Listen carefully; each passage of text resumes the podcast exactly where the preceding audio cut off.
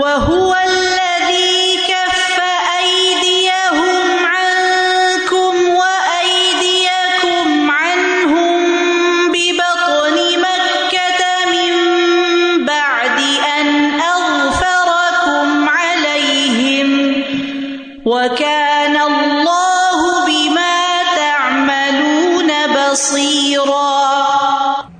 وہی ہے جس نے مکہ کی وادی میں ان کے ہاتھ تم سے اور تمہارے ہاتھ ان سے روک دیے یعنی جنگ نہیں ہونے دی، یہ اللہ ہی کا فیصلہ تھا۔ اس کے بعد کہ تمہیں ان پر فتح دے دی، اور اللہ اس کو جو تم کرتے ہو ہمیشہ سے خوب دیکھنے والا ہے۔ یعنی اللہ ہی وہ ذات ہے جس نے مکہ کی وادی میں ہدیبیہ میں مشرقین کے ہاتھوں کو تم سے روک لیا اور تمہارے ہاتھوں کو ان سے روک لیا۔ اس کے باوجود کہ تم ان پر قدرت پا چکے تھے از فرق ملئی یعنی یہ وہ مشرقین تھے جو ہدیبیہ کے مقام پر رسول اللہ صلی اللہ علیہ وسلم کے لشکر کے خلاف نکلے تھے۔ تو مسلمانوں نے ان کو گرفتار کر لیا۔ یہ ڈھاٹے باندھ کے نکلے تھے کہ ان کی آئیڈینٹی ڈسکلوز نہ ہو۔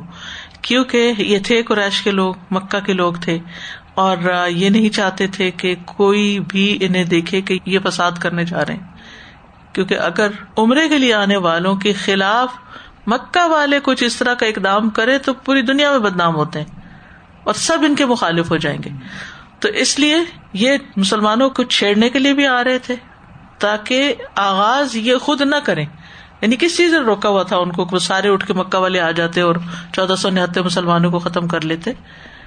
ایک تو اللہ کا حکم تھا ہی، لیکن اس ڈر نے بھی روکا ہوا تھا کہ اگر ہم نے عملہ میں پہل کر دی تو ہمیں تو کوئی جینے نہیں دے گا۔ تو وہ اپنی عزت کی خاطر بھی وہاں سے نہیں اٹھ رہے تھے۔ لیکن ساتھ چھیڑا چھاڑی کر رہے تھے۔ اب مسلمانوں کے وہ ہاتھ میں آ گئے۔ فجر کی نماز کا وقت تھا اور انہوں نے اس طرح کی حرکت کی تو مسلمانوں نے اسی کے اسی کو پکڑ لیا۔ تو نبی صلی اللہ علیہ وسلم نے ان کے وہ ڈانٹے کھلوا دیے اور ان کو چھوڑ دیا۔ یعنی ان کو مارا نہیں۔ چاہتے تو ان کو مار کے بھی ختم کر دیتے۔ انس بن مالک کہتے ہیں کہ اہل مکہ میں سے اسی آدمی اسلحے سے لیس ہو کر جبل تنیم کی طرف سے رسول اللہ صلی اللہ علیہ وسلم پر حملہ کرنے کے لیے اترے۔ آپ ہدیبیہ میں مقیم تھے اور صلاح کی بات چیت جاری تھی۔ وہ دھوکے سے نبی صلی اللہ علیہ وسلم اور آپ کے ساتھیوں پر حملہ کرنا چاہتے تھے۔ آپ نے انہیں لڑائی کے بغیر ہی پکڑ لیا اور ان کی جان بخشی کر دی۔ اس پر اللہ تعالیٰ نے یہ آئے تو تاری تو بہرحال اس سے یہ پتا چلتا ہے کہ اللہ سبحان تعالیٰ نے کافروں کے دلوں میں ایک روپ پیدا کر دیا تھا، جس کی وجہ سے وہ کوئی جنگی اقدام نہیں کر پا رہے تھے۔ تو اللہ ہی نے ان کے ہاتھ روکے تھے اور مسلمانوں کو بھی اپنے علم کی بنا پر روک لیا۔ یعنی نبی صلی اللہ علیہ وسلم نے ان کے خلاف کوئی اقدام نہیں کیا۔ اور ایک مانا یہ بھی کیا گیا کہ صلاح ادیبیہ کے ذریعے دونوں فریقوں کو جنگ سے روک دیا۔ صلاح ہو گئی تھی نا۔ ببت نے مکہ جو ہے، اس سے مراد ہدیبیہ لیا گیا، کیونکہ مکہ کے قریب ہے۔ اور آپ کو معلوم ہے نا کہ مسلمان مکہ کا جو اسٹریٹ راستہ آتا ہے آسمان کی طرف سے، ادھر سے آنے کی بجائے آسمان سے ہدیبیہ کی طرف مڑ گئے تھے اور وہ بہت چٹانوں والا راستہ تھا اور کالی چٹانوں والا اور وہ وہاں سے جانور وغیرہ گزرتے تھے، انسانی قافلے نہیں گزرتے تھے، اور جب مسلمان وہاں سے گزر کر گئے تو وہ اتنی گرم زمین تھی کہ ان کے جوتے پگل گئے اور کہتے کہ کوئی شخص ایسا نہیں تھا جو بلیڈ نہ کر رہا ہو۔ یعنی اتنا مشکل وہ راستہ تھا ادیبیہ کی طرف جانے کا۔ لیکن کیوں گئے تھے؟ تاکہ وہ یہ نہ سمجھے کہ ہمارے اوپر چڑھائی کرنے کے لیے آ رہے ہیں، جنگ کرنے کے لیے آ رہے ہیں۔ کسی قیمت پر بھی نبی صلی اللہ علیہ وسلم بلڈ شیڈ نہیں چاہتے تھے۔ بکان اللہ بما تعملون بصیرا اللہ تعالیٰ جو بھی تم عمل کرتے ہو، اس کو دیکھ رہا ہوتا ہے۔ تو یہاں پر اللہ سبحانہ تعالیٰ نے ایک ظاہر نظر آنے والی نعمت کی یاد دہانی کروائی ہے بیسیکلی تو جب ایسے کاموں کی یاد دہانی کرائی جاتی ہے تو انسان کے اندر ایک شکر پیدا ہوتا ہے کہ الحمد للہ کہ جنگ نہیں ہوئی۔ جنگ ہوتی، دونوں طرف کے لوگ مارے جاتے حرم کی بے حرمتی ہوتی، اور اس کے بعد نتیجہ کیا نکلتا؟ مسلمان مدینہ کیا لے کے جاتے اور مکہ والے یوں ختم ہوتے؟ تو اسلام کا مستقبل کیا ہوتا؟ یہی لوگ جو مکہ والے تھے فتح مکہ کے موقع پر جوک در جوک مسلمان ہو گئے۔ اور یہ مسلمانوں کی فوج کے سپاہی بن گئے اور آئندہ کی جتنی فتوحات ہوئی ان میں یہ شامل ہوتے گئے تو اسلام کی اسٹرینتھ بن گئے تھے نا۔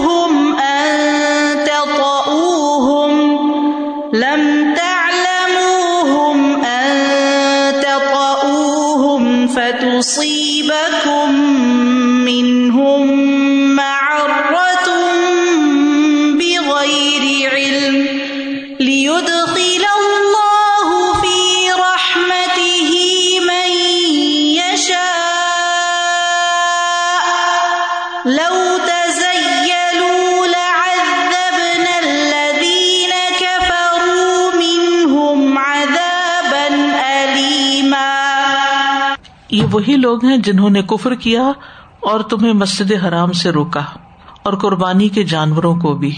اس حال میں کہ وہ اس سے روکے ہوئے تھے کہ اپنی جگہ تک پہنچے۔ اور اگر کچھ مومن مرد اور مومن عورتیں نہ ہوتی جنہیں تم نہیں جانتے تھے، اگر یہ نہ ہوتا کہ تم انہیں رون ڈالو گے تو تم پر لا علمی میں ان کی وجہ سے ایب لگ جائے گا۔ تو ان پر حملہ کر دیا جاتا تاکہ اللہ اپنی رحمت میں جسے چاہے داخل کر لے۔ اگر وہ مومن اور کافر الگ الگ ہو گئے ہوتے، تو ہم ضرور ان لوگوں کو جنہوں نے ان میں سے کفر کیا تھا، سزا دیتے، دردناک سزا۔ ہم الدین کا فروح یہ وہی لوگ ہیں جنہوں نے کفر کیا۔ کس کا؟ انکار کیا کس کا؟ نبی صلی اللہ علیہ وسلم کا، آپ کی رسالت کا، توحید کا، اللہ کی وحدانیت کا۔ اور پھر وسدو کم انل مسجد الحرام، تمہیں مسجد حرام سے روکا یعنی عمرہ نہیں کرنے دیا۔ ولہدی معقوفن ابلغ محلہ، اور مکہ میں جانور ذبح کرنے سے روک دیا کہ وہ ذبح ہونے کے مقام تک نہ پہنچ جائیں۔ کفر بھی کیا، تمہیں بھی روکا، تمہارے جانوروں کو بھی روکا۔ انسان تو انسان، ہدی کے جانور بھی نہیں۔ حالانکہ اگر ہدی کے جانور مکہ پہنچ جاتے تو کیا ہوتا؟ گوشت کہاں جاتا؟ انہیں کو ملتا۔ تو بعض اوقات انسان زد میں آ کر اپنا ہی نقصان کر بیٹھتا ہے۔ فرمایا بلا رجال مومنون و نسان مومنات لم تعلم تتوہم اگر ایسے مومن مرد اور عورتیں نہ ہوتے جو کمزور تھے اور مکہ میں کافروں کے درمیان رہتے تھے اور وہ اپنی جانوں کے بارے میں خطرے میں تھے اور تم بھی انہیں نہیں پہچانتے تھے، تو اس ڈر سے کہ کہیں تم ان کمزور مومن مردوں اور مومن عورتوں کو اپنے لشکر کے ساتھ روند کر تباہ نہ کر دو اور ان کو قتل نہ کر دو۔ تو پھر کیا ہوگا؟ فتوسی بکم من ہم مارتن تو تمہارے اس لا علمی کے قتل یا لا علمی کے گناہ جو ہے، اس کی وجہ سے تمہیں نقصان پہنچتا اور تمہیں جرمانہ لاحق ہوتا۔ تو اگر ان خفیہ مسلمانوں کی حفاظت کا خیال نہ ہوتا، تو اللہ تعالیٰ تمہیں ان پر فتح عطا کرتے یعنی اگر لڑائی ہوتی تو اللہ تمہیں فتح دیتا، تاکہ اللہ تعالیٰ جس کو چاہے اپنی رحمت میں داخل کر لے۔ اور جسے چاہے احسان فرما کر کفر سے اسلام کی توفیق دے دے۔ وہ بھی رحمت میں داخل ہونا ہے۔ اور اگر یہ مومن مرد اور عورتیں مشرقین مکہ سے الگ ہوتے تو ہم کفر کرنے والوں کو جٹلانے والوں کو ضرور سزا دیتے، دردناک سزا۔ تو بہرحال یہ آیت بھی بہت دلچسپ ہے۔ اور اس میں بھی کئی سبق ہیں سیکھنے کے۔ خاص طور پر آپ دیکھیے کہ اللہ سبحان تعالیٰ نے جنگ کو کس کی خاطر روکا؟ ان کے بڑے بڑے قصور تھے، کفر، اللہ کے راستے سے روکنا، مسجد حرام سے روکنا، حدی کے جانوروں کو بھی روک دینا، تو ان کی تو پٹائی ہونی ہی چاہیے تھی، اور بیت بھی ہو گئی تھی۔ اور اللہ کا وعدہ تھا، اگر یہ جنگ ہوتی تو کامیابی میں ملتی۔ لیکن پھر بھی اللہ نے روک دیا، کس کی خاطر؟ ان کمزور مومن مردوں اور عورتوں کی خاطر جو خفیہ طور پر اسلام لائے ہوئے تھے اور مکہ کے اندر ہی تھے، کیونکہ اگر یہ مسلمان داخل ہو جاتے تو پھر انہیں تو نہیں پتا تھا کون مسلمان ہے، کون نہیں۔ غلطی میں، لا علمی میں ان کو قتل کر ڈالتے تو اس کی وجہ سے مسلمانوں پر ایک بہت بڑا الزام آ جاتا۔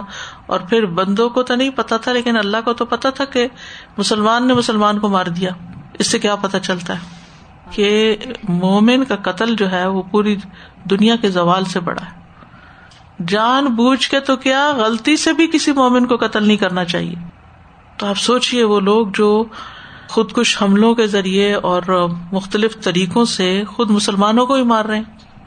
اور یہاں پر اللہ تعالیٰ کمزور مسلمانوں کو جو خفیہ ہیں، جنہوں نے ابھی اسلام کا اظہار بھی نہیں کیا، ان کو کہاں دور تک پروٹیکٹ کر میں تو جب یہ پڑھ رہی تھی، وہ کہتے، سبحان اللہ اللہ تعالیٰ اتنا رحیم ہے۔ بعض اوقات ہمیں اللہ تعالیٰ پروٹیکٹ کر رہا ہوتا ہے، ہمیں خود بھی نہیں پتا ہوتا۔ ان مکہ کے مسلمانوں کو تو پتا ہی نہیں تھا کہ ان کو پروٹیکٹ کیا جا رہا ہے۔ یہ تو اللہ تعالیٰ نے بعد میں بتایا کتنی رحمت ہے اللہ کی۔ کہاں کہاں سے ہمیں اللہ بچا رہا ہوتا ہے؟ ہم اپنے گناہوں کی وجہ سے، ہم اپنی لا علمی کی وجہ سے ایسی ایسی چیزوں میں ہاتھ ڈال دیتے ہیں جو ہمارے لیے نقصان دہ ہو جاتی ہیں۔ اور اللہ تعالیٰ میں پکڑ پکڑ کے بچاتا ہے کہ اس رستے پہ نہ جاؤ۔ یہ ہلاکت کا رستہ ہے۔ تو ان کے ایمان کی وجہ سے جو رحمت آئی کہ سارے بچ گئے۔ وہ جیسے دو بھائی تھے نا، تو ایک کام کرتا تھا اور ایک رسول اللہ صلی اللہ علیہ وسلم کے پاس رہتا تھا، تو اس کو بڑا تھا کہ میں کام کرتا ہوں اور مجھے ہی اس کو کھلانا پڑتا اور سب کچھ کرنا پڑتا، تو وہ آگے شکایت لے کر، تو ہم نے فرمایا، تمہیں کیا پتا، شاید تم اپنے ان کمزوروں کی وجہ سے رسک دیے جاتے ہو۔ تو ہمیں نہیں پتا ہوتا کہ جس انسان کو ہم معمولی اور کمزور سمجھ کے اگنور بازوقت کر رہے ہوتے ہیں، یہ ٹیم کے اندر ہے، اس نے کیا کرنا ہے اور یہ تو ہمارے اوپر ایک بوجھ ہے یا کچھ، کبھی نہ سمجھے سب کو ساتھ لے کے چلے۔ جس کے اندر ایمان ہے لیکن مال نہیں، ایمان ہے لیکن اسکلز نہیں، ایمان ہے لیکن جذبہ ہے، اس کی بھی قدر کرے، اللہ تعالیٰ اس کو بھی سکھا دے گا۔ پتا نہیں اس کی برکت کی وجہ سے اور کتنے فائدے ہو جائیں۔ تو حقیر کسی کو نہ جانے۔ اور پھر یہ کہ لیود خل اللہ فی رحمت ہی میشا اللہ کے یہاں کمزور، غریب، فقیر انسان ایک رحمت کا مستحق ہو سکتا ہے۔ اور بیسیکلی کون تھے یہ مسلمان؟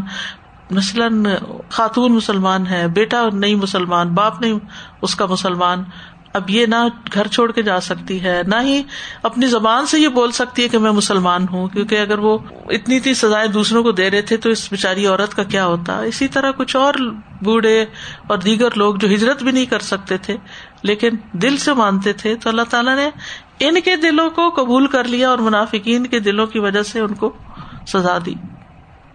یعنی باقی ساری باتیں تو سمجھ میں آتی ہیں کہ اللہ تعالیٰ نے جنگ روک دی، لیکن یہ بات تو دل کے اندر عجیب نرمی پیدا کرتی ہے۔ اللہ تعالیٰ کی ایک محبت پیدا کرتی ہے۔ لم تعلم یعنی اللہ عالم تم نہیں جانتے اللہ کو پتا ہے وہ کون ہے۔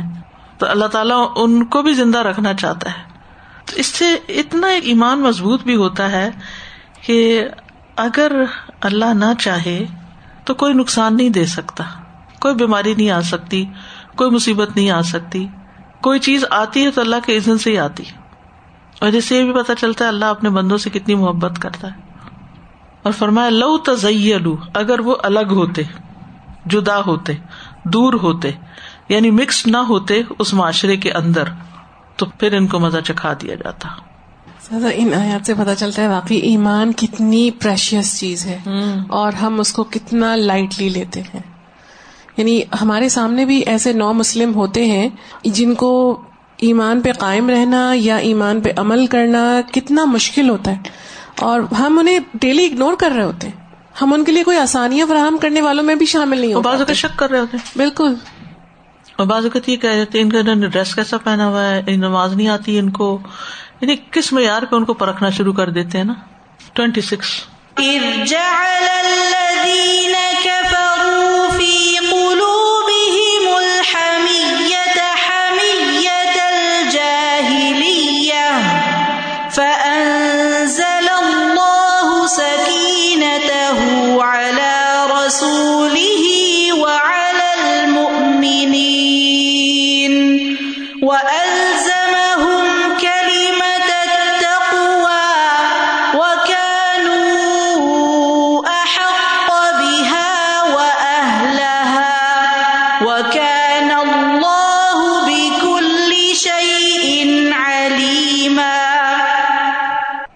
جب ان لوگوں نے جنہوں نے کفر کیا اپنے دلوں میں ضد رکھ لی، جو جاہلیت کی ضد تھی، تو اللہ نے اپنی سکینت اپنے رسول پر اور ایمان والوں پر اتار دی اور انہیں تقوا کی بات پر قائم رکھا اور وہ اس کے زیادہ حقدار اور اس کے لائق تھے اور اللہ ہمیشہ سے ہر چیز کو خوب جاننے والا ہے۔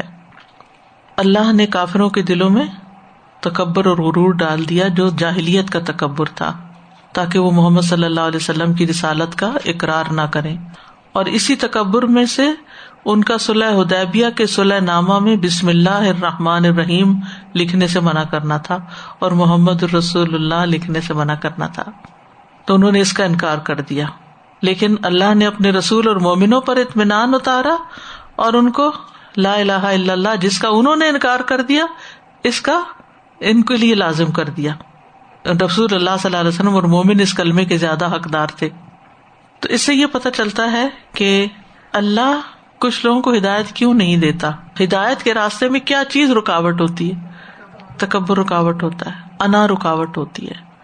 اور جو جھک جاتا ہے اللہ کے لیے منتواد اللہ رفا اللہ۔ اللہ اس کو بلندی عطا کرتا ہے۔ تو یہاں پر یہ جو انا ہے، اس کو جاہلیت کی انا قرار دیا گیا۔ یعنی جاہلیت کا عمل ہے۔ جاہلیت سے مراد جاہل ہونا نہیں ہے، جاہلیت سے مراد پری اسلامک ایرا ہے۔ کہ جس میں ان کی کچھ خوبیاں بھی تھی لیکن کچھ خامیاں بھی تھی اسی وجہ سے انہوں نے مسلمانوں کو عمرے سے روکا تھا کہ لوگ کہیں گے کہ دیکھو انہوں نے ان کو اندر آنے دیا۔ اتنے کمزور ہو گئے تھے یہ۔ اور جاہلیت کی حمیت کے تین معنی بھی کیے گئے صحیح بخاری میں آتا ہے مسمر بن مکرما اور مروان سے روایت ہے۔ ان دونوں میں سے ہر ایک اپنے ساتھی کی تصدیق کرتا ہے۔ ان دونوں نے کہا کہ جاہلیت کی نخوت یہ تھی کہ انہوں نے نبی صلی اللہ علیہ وسلم کی نبوت کو نہ مانا۔ نمبر ایک۔ نمبر دو، بسم اللہ الرحمٰن الرحیم نہ لکھنے دیا۔ اس کی بجائے کیا لکھا گیا تھا؟ بسم اللہ اور نیز کعبہ اور مسلمانوں کے درمیان حائل ہوئے۔ اور جہلیت کی ضد کا ایک اور معنی بھی کیا گیا۔ مقاتل کہتے ہیں کہ اہل مکہ نے کہا کہ یہ مسلمان وہ لوگ ہیں جنہوں نے ہمارے بیٹوں اور بھائیوں کو قتل کیا اور اب یہ ہمارے پاس مکہ میں داخل ہونا چاہتے ہیں۔ تو ارب ہم پہ باتیں کریں گے کہ یہ ہمیں ذلیل کرتے ہوئے ہم پہ داخل ہو گئے۔ لات اور عزا کی قسم ہم ان کو داخل نہیں ہونے دیں گے۔ تو یہ ان کی ضد تھی۔ ان کی ضد کی وجہ سے مسلمان بھی غصے میں آ جاتے۔ کیونکہ اوریجنلی تو وہ بھی اسی علاقے سے بلونگ کرتے تھے۔ لیکن اللہ نے ان کو کام ڈاؤن کر دیا۔ سبحان اللہ، جب دو لوگوں کے درمیان لڑائی ہو رہی ہوتی ہے نا، تو ایک بڑک رہا ہوتا ہے اور دوسرا آرام سے بیٹھا ہوتا ہے۔ تو یہ صرف اللہ کا فضل ہوتا ہے کہ اللہ تعالیٰ ایسے جذباتی موقع پر، غصے کے موقع پر کسی کے اندر سکینت ڈال دے اور اس کا غصہ ٹھنڈا کر دے اور اس کو ہوش دے دے اور سوچ سمجھ کر بات کرنے کی توفیق دے دے۔ تو یہ سکینت تھی جس کی وجہ سے انہوں نے جاہلی حمیت کا مقابلہ کیا تھا۔ ایک طرف حمیت تھی، ایک طرف سکینت تھی۔ تو نیکسٹ ٹائم اگر آپ گھر میں کچھ آرگیومنٹ شروع ہو تو سوچے کہ میرے اندر اس وقت کیا جنم لے رہا ہے۔ سکینت ہے یا حمیت ہے؟ حمیت جاہلیت کہنا چاہیے۔ کیونکہ خالی حمیت تو اتنی بری نہیں جتنی حمیت جاہلیت بری۔ تو اللہ نے اپنے رسول پر اور مومنوں دونوں پر اس کو لازم کر دیا اور کلیمت التقوا جو ہے وہ لازم کر دیا۔ کلیمت التقوا سے مراد لا الہ الا اللہ لیا گیا ہے اور اس کی وجہ یہ ہے کہ یہ ہر قسم کے تقوا کا نچوڑ ہے۔ یہ کلمہ ہی شرک اور جہنم میں ہمیشہ رہنے سے بچانے والا ہے۔ وہ کانو حق بحا و اہلا، یہ جملہ بھی بڑا زبردست ہے کہ رسول اللہ صلی اللہ علیہ وسلم اور آپ کے ساتھ ہی دیگر لوگوں کی نسبت کلم توحید کے زیادہ حقدار تھے۔ یہ انہیں کو زیبا تھا انہیں کو سوٹ کرتا تھا۔ ان کے لیے اس کو قبول کرنا آسان تھا اور کفار کے لیے جاہلیت کا تعصب آسان تھا۔ یہ کتنی بڑی اللہ کی رحمت ہوتی ہے کہ اللہ تعالیٰ کسی کو اچھا اخلاق عطا کر دے اور صبر عطا کر دے اور شکر عطا کر دے اور اس کے اندر وہ صفات آنا آسان ہو جائے کسی کو معاف کر دے کیونکہ معاف کر دینا بھی کچھ لوگوں کے لیے آسان نہیں ہوتا۔ تو یہ اللہ کی خاص رحمت ہوتی ہے۔ اس لیے ان چیزوں کو اللہ سے مانگے کہ اللہ تو میرے اندر یہ ڈال دے۔ میں تو کمزور ہوں، میں خود سے ہی کچھ نہیں کر سکتی۔ آپ میرے اندر ڈال دیں۔ وکان اللہ بکل شعین علیما، اور اللہ ہر چیز کو خوب خوب جانتا ہے۔ تو بہرحال یہ سکینت اللہ کے خزانوں میں سے تھی جو کچھ ان کے دلوں میں انڈیل دی گئی۔ اور دوسری طرف کافروں کے لیے انزلہ کی بجائے جالا کا لفظ ہے۔ اور پھر یہ ہے کہ انسان کے اندر وقار، سکون، ثابت قدمی، اطمینان کا پایا جانا اللہ کی بہت بڑی نعمتوں اور رحمتوں میں سے اور خصوصاً گھبراہٹ کے مواقع پر، خوف کے مواقع پر، غصے کے مواقع پر، لڑائی جھگڑے کے مواقع پر، نقصان کے موقع پر پینک نہ ہونا۔ یعنی بازوقت یہ ہوتا ہے نا کہ کہیں سے کوئی بری خبر ہی سن لیتے ہیں تو لوگ کا ہارٹ فیل ہو جاتا ہے، برداشت نہیں کر سکتے اس کو۔ اور کچھ لوگ بڑی بڑی خبریں سنتے ہیں اور اطمینان سے بیٹھے رہتے ہیں، ان کو کچھ بھی نہیں ہوتا۔ تو جاہلیت کے جتنے بھی کام تھے، چاہے وہ جاہلیت کی حمیت تھی یا جاہلیت کی پکار، نبی صلی اللہ علیہ وسلم نے ان چیزوں سے بیزاری ظاہر کی ہے۔ آپ نے فرمایا، جو شخص زمانے جاہلیت کے نعرے لگاتا ہے، وہ جہنم کا ایندھن ہے۔ صحابہ نے پوچھا، یا رسول اللہ، اگرچہ وہ روزہ رکھے نماز پڑھے؟ فرمایا، اگرچہ وہ روزہ رکھے، نماز پڑھے اور اپنے آپ کو مسلمان سمجھے، تو تم مسلمانوں کو ان کے ناموں کے ساتھ پکارو، مسلمین، مومنین، عباد اللہ کہہ کر. پھر اسی طرح آپ نے فرمایا، وہ ہم میں سے نہیں جو چہرے کو، گریبان کو چاک کرے اور جاہلیت کی پکار پکارے. یعنی جس طرح رونا دھونا میت پر جاہلیت کے دور میں ہوتا تھا، اس طرح کا کام شروع کرے۔ اسلام کے ذریعے اللہ تعالیٰ نے جاہلیت کے کاموں کا خاتمہ کر دیا۔ باپ دادا پر فخر بھی تھا جاہلیت کے زمانے میں۔ تو آج کل بھی اگر صرف اپنی نسل اور رنگ اور اپنی کسی ایسی چیز پر جو آپ کی اپنی بنائی ہوئی نہیں، اللہ نے آپ کو اس میں رکھا، اس پر فخر نہیں کرنا چاہیے اور اس کی وجہ سے کسی کو حقیر نہیں سمجھنا چاہیے کہ ہماری یہ ذات اور فلاں کی یہ ذات۔